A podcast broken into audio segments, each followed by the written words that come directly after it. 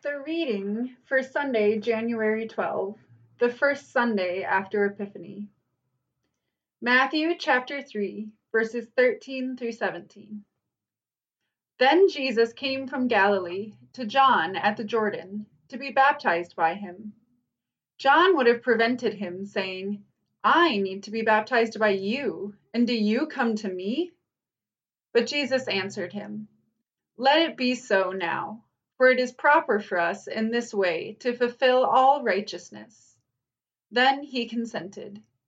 And when Jesus had been baptized, just as he came up from the water, suddenly the heavens were opened to him, and he saw the Spirit of God descending like a dove and alighting on him.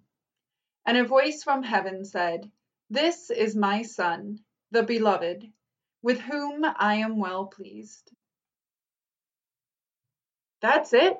That was my first thought when I finished reading the lectionary text for this week. It is a beautiful account of Jesus' baptism, but when I got to the end, I found myself asking, and then what? I felt like there should be more to this account, but that's it. As I spent some time reading a few commentaries, it started to make more sense to me. This Sunday is the first Sunday of Epiphany, a season that celebrates how Jesus brings a vision of God's glory to all nations. It is the time in between the manger and the cross, when Jesus is simply living his life on earth in a manner that shows us more of who God is.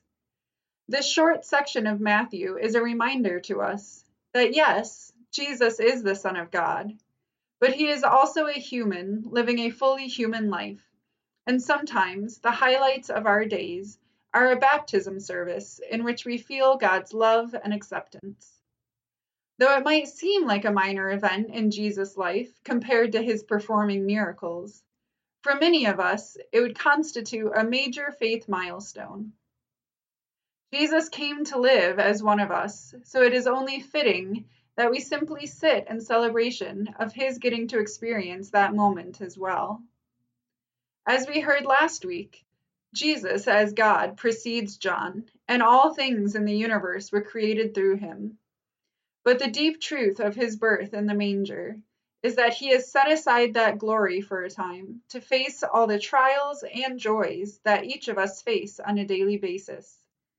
The power of the story of Jesus is not just that he is a God who is powerful enough to overcome death, but that he is God who chose to dwell among us.